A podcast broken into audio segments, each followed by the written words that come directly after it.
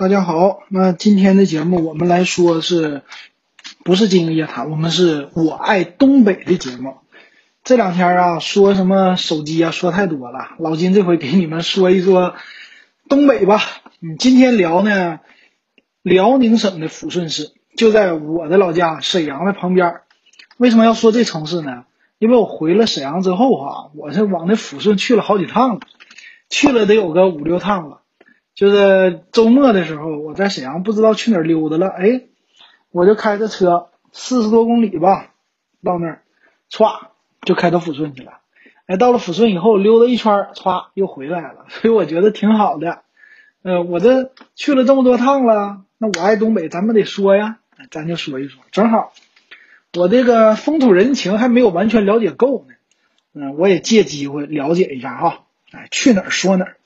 那咱来先看着抚顺市人民政府的网站，我给大家先来叨咕叨咕这个抚顺它有什么样的历史啊？这个城市，先先说一下抚顺市的位置。抚顺市呢，如果你看地图，它是位于沈阳的东边，就是沈阳往东走。咱们沈阳呢分北陵、东陵两个陵，这是咱们沈阳的一个特色。北陵什么呢？就是北边的一个陵墓。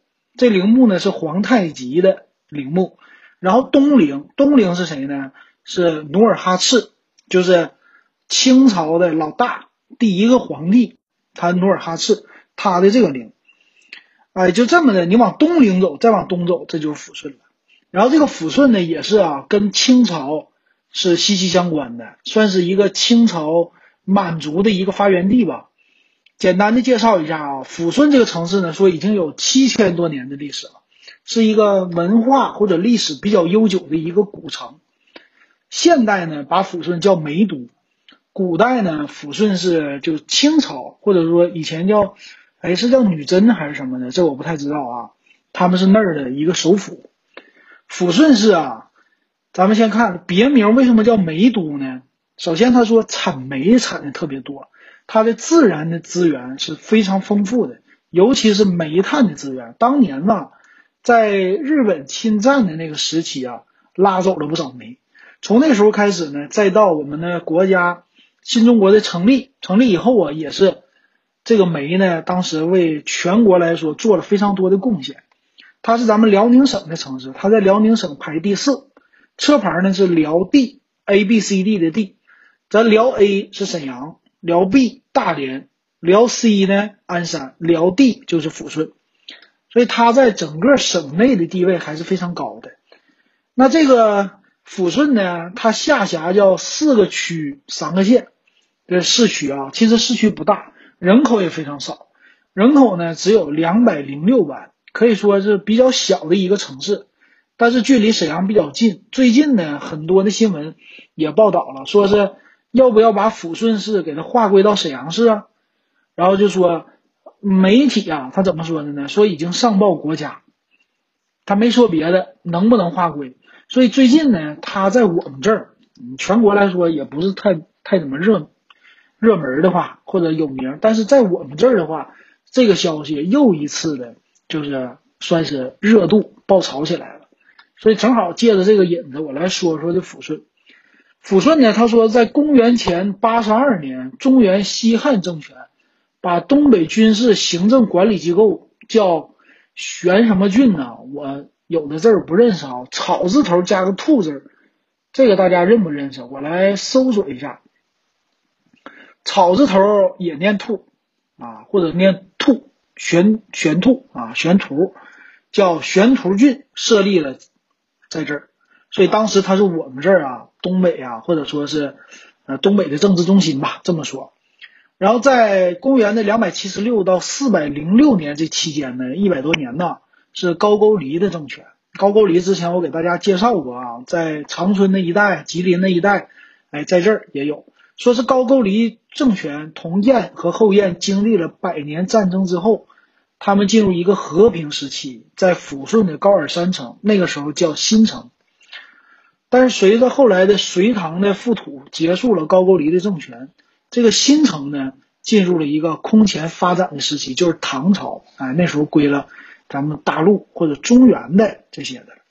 这也是呢辽东文明得到空前辉煌时期的一段的发展，和中原文化、辽东文化算是叫水乳进行交融。但是到了后来呢，在公元的一三八四年，是明朝的时期啊，抚顺正式的把这个名字给命名了，以前就叫新城或者叫高尔山城这个名字哈。那为什么叫抚顺呢？这个抚顺呢是当时明朝的一个国策，哎，国策提出来的名。明朝当时提出来的国策叫“顺之者以德服，逆之者以兵临”，什么呢？就是你顺着我来，那我以德服人，是不是对你好？但是你要是逆着我来，怎么意思？那我就必须得跟你打，给你打明白为止。所以当时呢，我们这个辽东啊，属于是不能塞外吧，但是属于关外。也就是说，这关外的这边部落啊，不属于是中原的，那也不能说是部落，反正咱们就说是呃一个城市吧，这些的地方。那呢，你必须得是顺着我。哎，就这么的，给你起个名儿，你就叫抚顺就完事儿了。抚顺这个抚代表什么呢？叫抚绥边疆。顺呢叫顺岛移民，移民哈，这个移字，老金的文化可不高啊，我解释不了这些。但是移字我们都知道啥意思，对不对？所以这个时候起名叫抚顺。到现在多少年了？大家可以算算，一三八四年。如果到一九八四年，很多是八四年八零后。那就是六百年，是不是？对吧？三加六等于九，六百年。到了现在呢，是六百多年啊，六百六百二十多年吧，不到六百三十年。这个是抚顺得名，也是非常悠久的了啊。然后当年叫这个叫抚绥边疆顺岛移民，那现在呢？现在说叫一福百顺，所以叫抚顺，把这个抚字。和福字做了一个谐音，所以叫一福百顺。你说这名起的挺好哈。说当年呢是朱元璋，哎，据说哈，朱元璋收复了辽东，哎，辽东这个半岛，然后依靠的呢是兵力，但另一方面呢，依靠的是抚绥的政策。抚的是什么的对象呢？是蒙古的残余势力，间接的呢是后金的女真人啊，就这两个，在当时来说，非中原文化的这个边边边塞。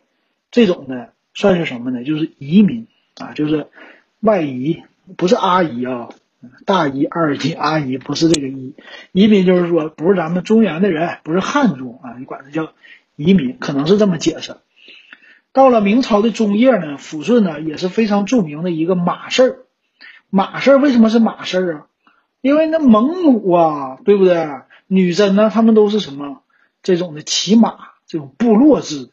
好像是啊，这个你可别跟我较真儿啊！老金跟你说这个，咱不能较真儿。那当时呢，抚顺的马氏啊，是专门与建州女真族进行交易，他对建州女真的兴起和发展起到了一个非常重要的作用，同时呢，变相的帮助努尔哈赤崛起了啊，因为努尔哈赤呢，属于是满族的，算是这个部落里边比较猛的一个人啊，狠人儿，狠人儿。那经历了这一段历史的发展，哈，百年吧，这种的发展，女真族慢慢就兴起了。所以抚顺呢，管它叫什么龙脉龙兴之地？为什么呢？就是因为它有清朝的发源地。哎，这么说的，说是清朝认出来的满族人，可以说可以认抚顺为我们的发源的发源之地，或者说是叫故里。啊，他们这管叫什么呢？叫起运之地，满乡故里。啊，就满族以这儿为你们的一个起点，啊，是这么说的。在公元的一五八三年，哈，清太祖努尔哈赤在呼兰哈达下的佛阿拉山城起兵，踏上了起运肇兴之旅。这就是说什么？哎，要去打明朝去了。所以那阵儿叫一统江山。从那个时候开始啊，一五八三。在公元的一六一六年，哈，距离现在四百多年了。四百多年前，努尔哈赤呢，在现今抚顺的新宾满族自治县，有一个叫赫图阿拉城，称汗，就大汗，建立了一个叫后金的政权。所以从那个时候开始，他们这算是清王朝的一个统治就开始了。统治多久呢？清朝是两百六十八年啊，这个，并且呢，清朝呢，我们知道了，他不是说努尔哈赤打到关里的，这个关里应该是皇太极还是谁呀？就这么的哈。当然了，康乾盛世这些就不用说了，对不对？大家都知道了。那最有意思的是什么呢？在清朝史上最后一个皇帝溥仪，溥仪他在哪儿呢？最后他是以战犯的身份呢，在抚顺被改造，改造成一个普通人。所以这个你看看是不是首尾呼应啊？有的人说是历史上的一个巧合，但是也确实是啊，这个几百年的一个。首尾的呼应，从这儿发家，最后在这儿结束完事儿，嗯，这个有意思吧？你说，那历史啊，往往都是非常好玩的哈。那想一想，确实好玩。那在新中国成立之后啊，抚顺呢，最开始它叫的是叫中央直辖市，猛不猛？中央直辖，你现在不要说沈阳老说我想当直辖市啊，就是。有一个重庆直辖，是不是？嗯，咱们沈阳能不能成一个大直辖呀？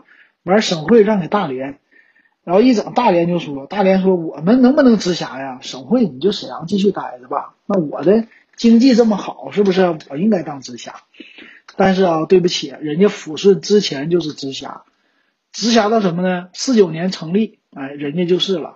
在五四年的时候，辽东辽西省合并为辽宁省。抚顺叫省辖市，哎，不是中央直辖啊，省辖还是一个独立的市，挺猛吧？哎，这抚顺，然后到近代呢，其实它改了很多的啊，改了很多，比如说五四年，五四年哈，它变成了属于辽宁省，在五六年呢，它下边的这些市啊，包括铁岭，以前呢，它有一个新宾清源划归到铁岭市。然后五八年的时候，新宾清源又属于了抚顺市。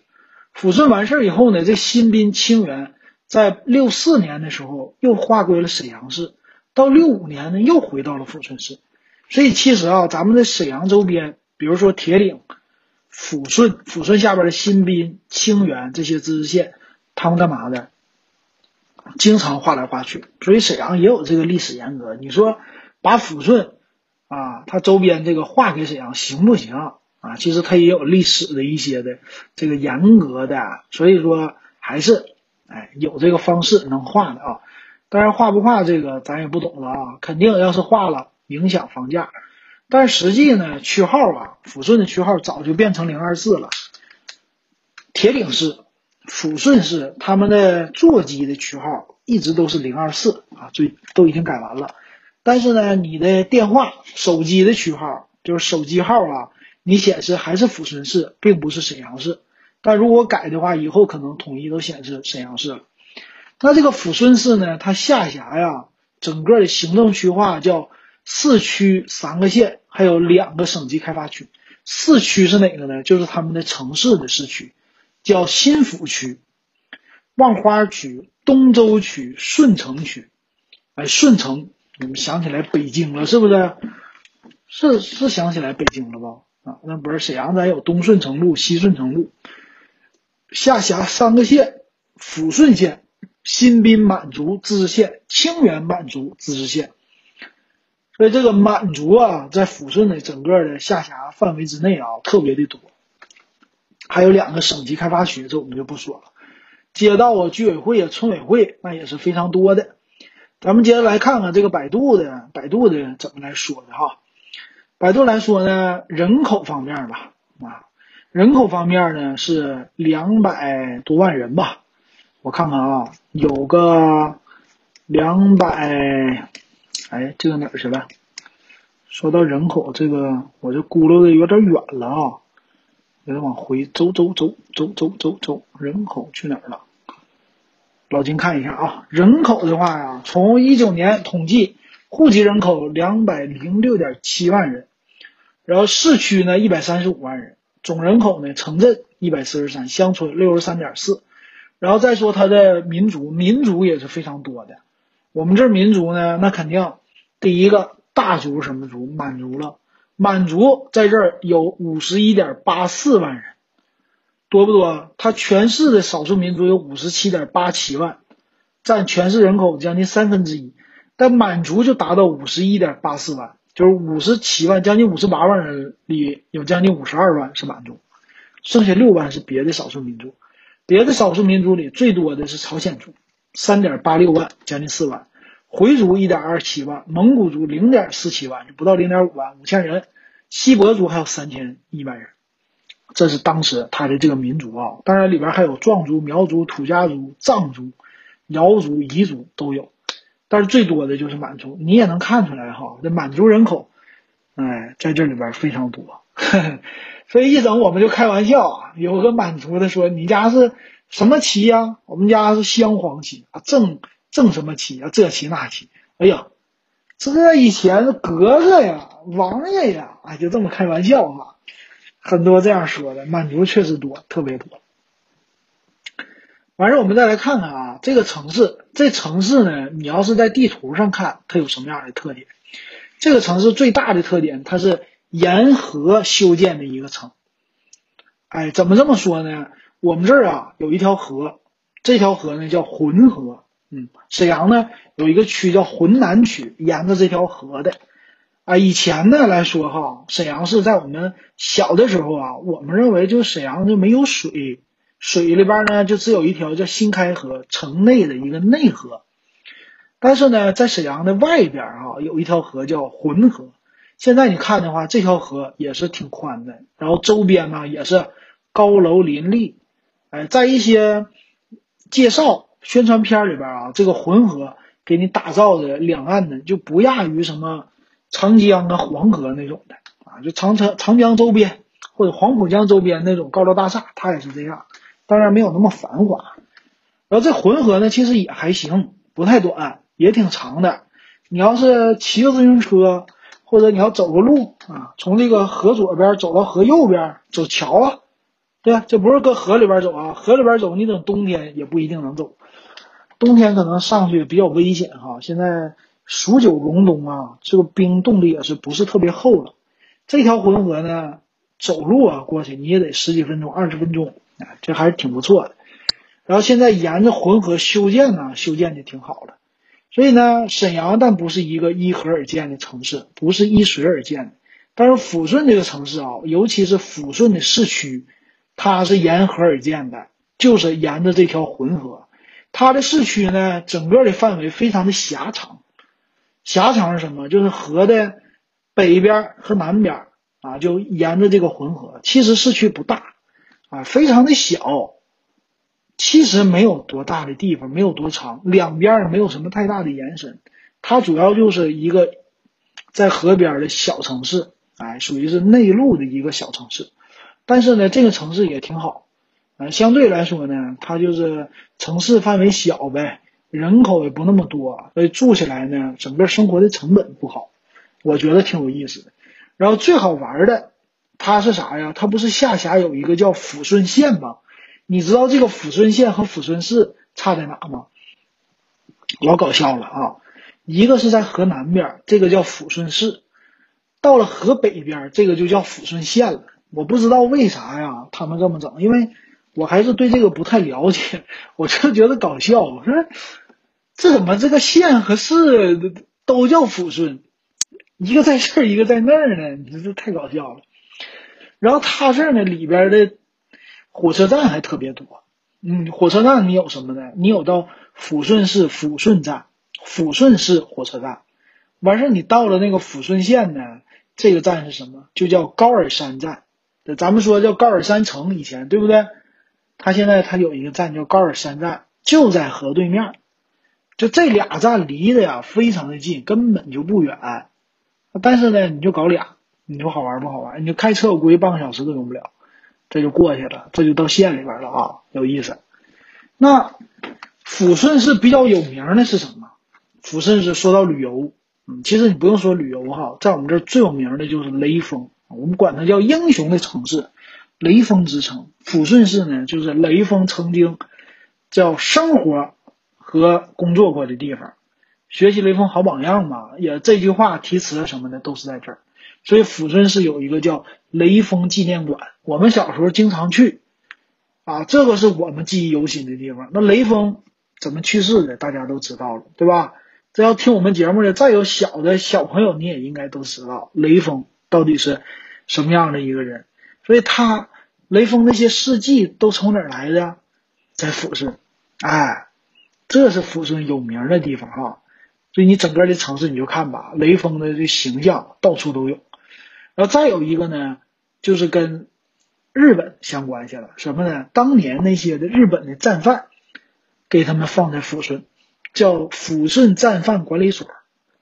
啊，这个是当年很多的战犯呢都在这儿，所以你去参观，你到了抚顺必须要参观，就是抚顺战犯管理所和雷锋纪念馆啊，这两个地方旅游的时候是必去的啊，这是打卡的景点儿。然后剩下的呢，它就是主要就是以这种的资源型城市为主了，因为抚顺以前叫煤都嘛，它的煤特别多。它这儿的旅游是什么呢？我来看看啊，旅游的资源。旅游的资源除了刚才那两个景点之外啊，呃，梅都他是说这样的啊，它有一个叫历史上开采了百年的西露天矿，还有一个叫世界上仅存的煤矿竖井龙凤矿竖井啊，这个当年的那些煤炭呐，都是从抚顺发走的。那以前说，哎，山西不是煤老板啊，都这么说的吗？哎，你不知道哈，在建国的。初期啊，咱们辽宁啊，属于是啊，不能说辽宁吧，东北吧，东北属于是大量支持国家建设，所以资源输出非常多。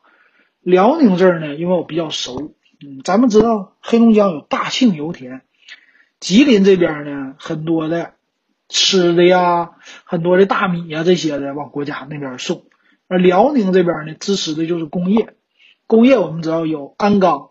啊，本溪钢铁就是钢铁类的东西拿走。那钢铁厂旁边必须得有什么？就是煤炭。钢铁从哪里来的？是不是从这些？啊，这我不知道啊。铁矿、煤矿啊，就这些矿石得有山，有这些资源，你才可以挖出来啊。所以当年抚顺就是资源煤，国家的一个煤都啊，很多的煤都从那儿走的。当然了，那时候属于是。不是私有化了一些的经济了，不是市场经济、计划经济。等到市场经济的时候，基本上它的煤呀都已经挖挖完了，所以煤矿就没有山西煤老板那么火。所以其实抚顺的煤老板就没有在国家整个的中国那么响亮。要不然要响亮的话，你说现在抚顺市那就发家了，对不对？发大发了。但是现在没有哈。然后抚顺呢，除了这个煤炭之外，它还有石油的资源。石油的资源呢？它是这儿有一个石油的学院啊，也就是说那儿炼油厂啊，还是干嘛？有石石化的公司，它有一个大学，嗯，它那个大学石化方面是特别的有名的啊，它也有一些什么石化的小区，哎，这个具体的石化什么的我就没有去过了，但是我知道石油大学啊，一听说石油大学叫辽宁石油化工大学，这个学校在我们辽宁特别的有名。你能上这个大学不错了，然后围绕着这个大学呢也有，那大学旁边还有什么呢？抚顺还有一个大的钢铁厂，我们叫东北特钢集团抚顺特钢股份有限公司。抚顺特钢啊，在整个的这些钢铁领域还是非常有名的。他们在特钢的领域啊，出了很多的产品，我们管它叫什么？方大特钢、抚顺特钢，还有一些特钢啊。啊，你要是做钢铁的、煤炭啊，不是钢铁的生意的啊，你应该非常了解这个抚顺市。所以它呢，在工业呀，它不是那种超级的重工业，但是在工业方面也不差。然后最近呢，他们开始发展的就是旅游的资源了。旅游资源是什么呢？就是在我们沈阳的这个周边，就是和抚顺的交界，刚出沈阳就到抚顺了。它有一个一个叫皇家海洋乐园。属于是那种的，就观光的，属于海洋馆，嗯，这类的东西新建的，这个非常的受欢迎。很多周边呢，就不是沈阳了，属于是辽宁省，除了大连的周边哈，在中间沈阳的周边的这些城市的人啊，都往这个乐园里边去，哎，去看那些动物去。皇家海洋乐园。再有一个呢，是叫乐高乐园。乐高是什么呢？它是仿那个有点像迪士尼的样子，它也盖了个城堡，啊，也是像的，但是和迪士尼城堡不能一模一样，但是也是那样的，中间有个城堡，晚上呢也给你放礼花，所以我们管它叫叫什么呢？高仿迪士尼，这我给它起的名，也没人这么说，但是你可以去，去了那儿你就等着晚上放炮，砰棒，然后你拍照，拍照别人以为你在迪士尼呢，哎，乐高乐园，小孩儿特别喜欢，哎，那个地方小朋友啊。那大人玩啊什么的，去旅游啊，整的挺好。就因为这个两个哈，别的地方很多人都去了，所以抚顺这个城市呢，它慢慢的由这种资源枯竭型的城市啊，这个资源没都没了嘛，叫资源枯竭型的城市，慢慢转变为一个旅游城市。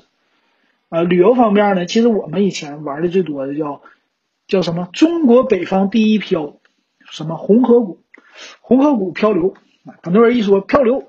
咱们辽宁省啊，资源是比较丰富的，比如说洗温泉的特别多，温泉的地点以前叫汤岗子温泉理疗啊，说国家很多的有名的机构啊都来汤岗子来疗养来的，后来呢就别的地方也都有了，再后来啊，在九十年代零零年的左右比较流行玩漂流，漂流他们家就有一个叫红河谷，红河谷是在呢，应该是在这个。自治县里边，就是满族还是清源，我忘了啊。在这个自治县里边，它因为什么？它不是说山多吗？你要是没有山，你怎么有煤呀？对不对？所以山多林子多，它也叫什么呢？辽宁的后花园，天然氧吧，哎，这么说的。而再有一个就是爱国主义教育，什么呢？抚顺雷锋纪念馆，但是它还有一个叫平顶山惨案纪念馆。这平顶山惨案大家可以去搜一搜，也是当年。呃，侵华的一个证据哈，做的这些事儿啊，就这些，所以慢慢的这么发展啊啊，很多人都说了，哎呀，呃，东北的鹤岗非常的有名，房子非常便宜，三万一套，后来有五万一套、九万一套、十万一套，是不是？有很多这么说，但其实我告诉你啊，不光是那儿，咱们东北很多的城市当年都是资源型的。比如说黑龙江的很多城市资源呢是林林木，包括那个鹤岗是不是啊？它是以林子为主的，所以它是这个林木采伐的一个资源。像抚顺这个城市呢，就是以这种的矿为名，煤为名，所以它呢是属于是那种也是资源性城市。那这个城市啊，房价也很便宜，你可能南方的朋友你有点想不到。这个北方的，这算是几线了？二线、三线城市吧，它的价格能多少啊？这可是市啊！这个市里边也有正经的，什么该玩的有，该买东西的有，什么那个万达呀，那些商业机构啊都有。多少钱的房价？房价贵的五千块，三四千也能买到。如果说你在这儿买房子，你可以去看。我看了一下什么那些大的机构啊，比如说链家呀，他在这没有。但你可以去看什么五八同城这些小的 APP。五八同城里边呢就有抚顺市，你可以切换一下，你看看这儿的房价多少钱。这个市啊离沈阳还近，你开车呀一个小时。我有时候都想了，我说这个城市要不要在那儿搞一个，是吧？搞一个房子，完事儿呢开车去沈阳。但是我有点扯啊，我这个纯粹瞎想，啊，没有没有这实力，再说也没有那精力，这个钱也不便宜哈。他这多少钱呢？你还可以买到三十万以下的，就是买一套大一点的。那高层多少钱呢？四千块钱都能买到，高层啊，十几二十层，啊二三十层也就四千块钱，均价够便宜吧？嗯，不光是便宜，还有两千多的呢，房价最低的。便宜不？当然那是往村儿啊，稍微远点。那贵的贵的多钱呢？贵的啊，贵的也有上万的。但是以高层来算哈，均价五千室内啊，没问题，买去吧。所以那你上什么鹤岗啊？那鹤岗多远呢？有飞机吗？没有。那你来抚顺，哎，你要是想上东北来投资啊，或者说你说我东北避个暑，我东北整一套房，你去哪儿啊？你上抚顺，你不差钱的话。你不差钱的话，你往咱抚顺走，这儿呢距离沈阳也不远，你就是下了飞机，你搁机场租个车，一个半小时之内你开到了。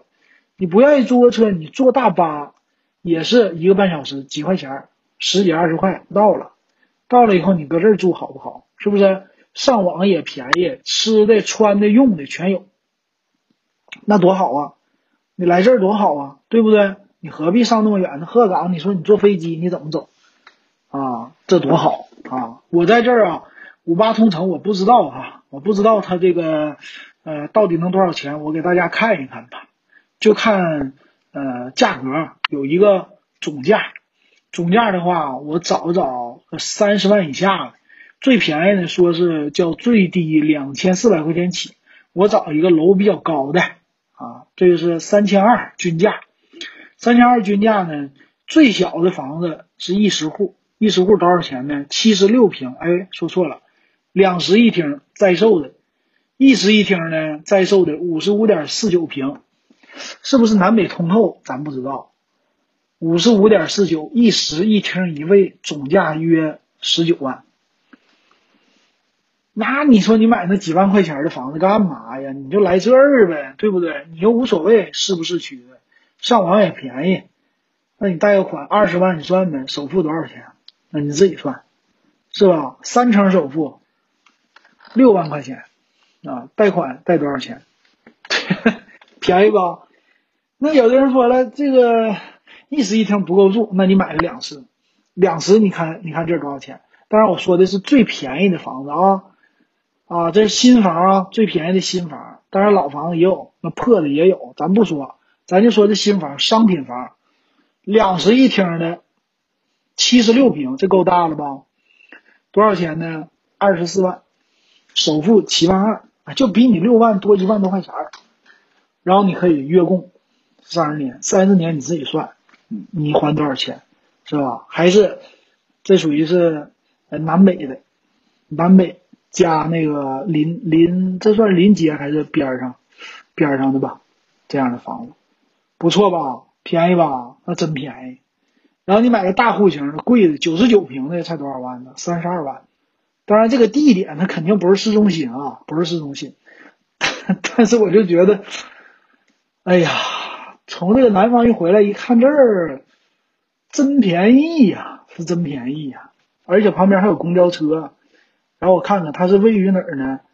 叫沈府新区啊。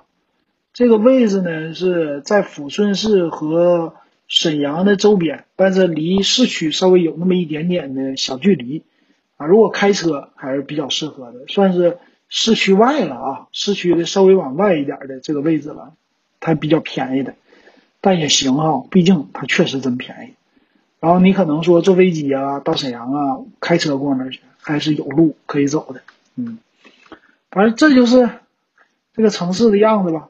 啊，就举最低的例子吧，有的时候最低的例子不就是比较的那啥唬人嘛？嗯，最低的例子你要按照那个一室一厅十八万十九万算的话。首付七成，首付五万，贷款十三万，支付利息十一点八万，三十年月还款每月六百九，说比租房子都划算了，太便宜了啊！这是房价。然后论到吃，哎，抚顺市的吃一一个特色，你可以去大众点评网去看一看啊。抚顺最大特色叫抚顺麻辣拌。啊，这个麻辣拌是什么呢？就是麻辣烫。麻辣烫你见过吧？说麻辣烫是重庆的，然后再有人说说重庆根本就没有麻辣烫。麻辣烫哪儿的？说东北，东北发明的。我不知道，但是我知道麻辣拌是抚顺发明的。抚顺麻辣拌是什么意思呢？麻辣烫大家都见过啊。麻辣烫啊，把这个蔬菜啊什么的中间这些东西全部都给它煮好，煮好以后呢，捞出来，哎，捞出来之后啊。拿这个料给它拌上，哎，这个就是抚顺麻辣拌。它的特色呢，吃起来是酸甜为主，酸酸甜甜，少放点辣椒。什么味儿呢？就是辣条的那个味儿。哎，我记得说到这儿，我是不是说过抚顺的那家？没关系啊，我们再说一遍也没关系啊。我好像说过抚顺市的介绍，再说它一遍更有意思啊。这个麻辣拌老金吃过好几次，那价格不一定那么特别便宜。呃，麻辣拌呢是里边最有名的是小薯格，有一些肉丸儿，嗯，这个肉丸儿比较有名。再有就是正常的麻辣烫里的那些蔬菜呀，嗯，面皮儿不是面皮儿啊，是那个粉条啊这些东西，然后在一起一拌，吃起来呢酸酸甜甜辣条味儿一个麻辣拌。你要想吃，你就上淘宝有卖那个料的，你回去自己拌一下，感受一下，这绝对是啊，就是说地方特产。你要是没来过东北，哎，你想吃这个，你上去上网，你找着那抚顺麻辣拌的料，你去买点尝尝，绝对和你们家那口味完全不同。这个口味我觉得全国人民都可以接受，你就酸酸甜甜也不辣，南方北方都能接受酸甜的这种的感觉啊，这是抚顺的特色。别的东西吃的我他不太清楚，但是我溜达呀，去那儿的时候，我感觉啊，他们吃饭不贵。比如说你吃烧烤、烤肉，烤肉的话，便宜的打折的那些地方，我正常吃完一家老小六七十块钱吃饱啊，就买那个套餐，不贵吧？七八十块钱，六七十，就这价。你要百十来块钱，那吃的还不错，量给的也比沈阳市足。所以你开车过去，开车回来。顺便买点东西，溜达溜达，还有一点那种的，算是另外一个城市的文化，多有意思啊！我觉得特别好，我老金还挺喜欢这城市。等我最近啊，闲着没事，我多溜达溜达几个城市，再到时候再跟大家报告。哎，把咱们辽宁省溜达够，你回头呢再往东北其他地方溜达。慢慢的，我爱东北这节目啊，都给大家介绍到。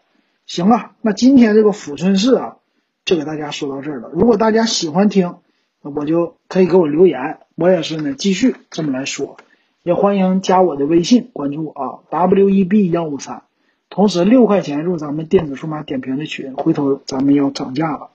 好，今天说到这儿。